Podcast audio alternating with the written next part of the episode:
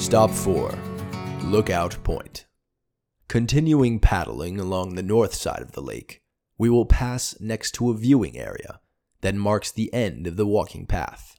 This area is a great place to view the entirety of Benton Lake. There are even signs detailing species living within the lake, although not all of them benefit the lake's ecosystem.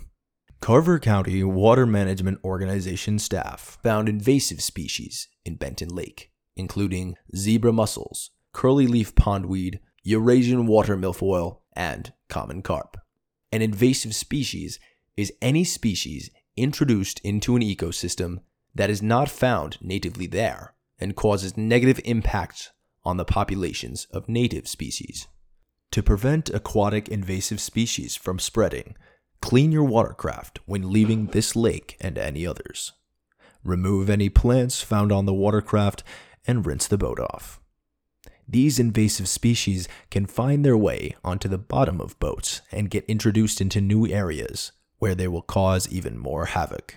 It is unlawful to transport prohibited invasive species within the state of Minnesota. We will specifically discuss the invasive carp within the lake and more steps the BLWC is taking to solve the problem.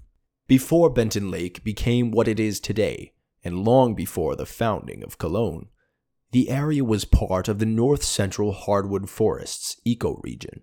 This area covered most of central Minnesota, central Wisconsin, as well as some of Michigan.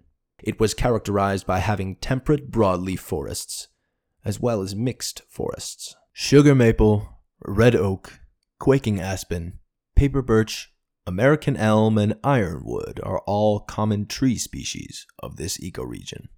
Over time, Benton Lake formed into what it is today. Many years have gone into the creation of its ecosystem. It is vital to understand the necessity of its preservation.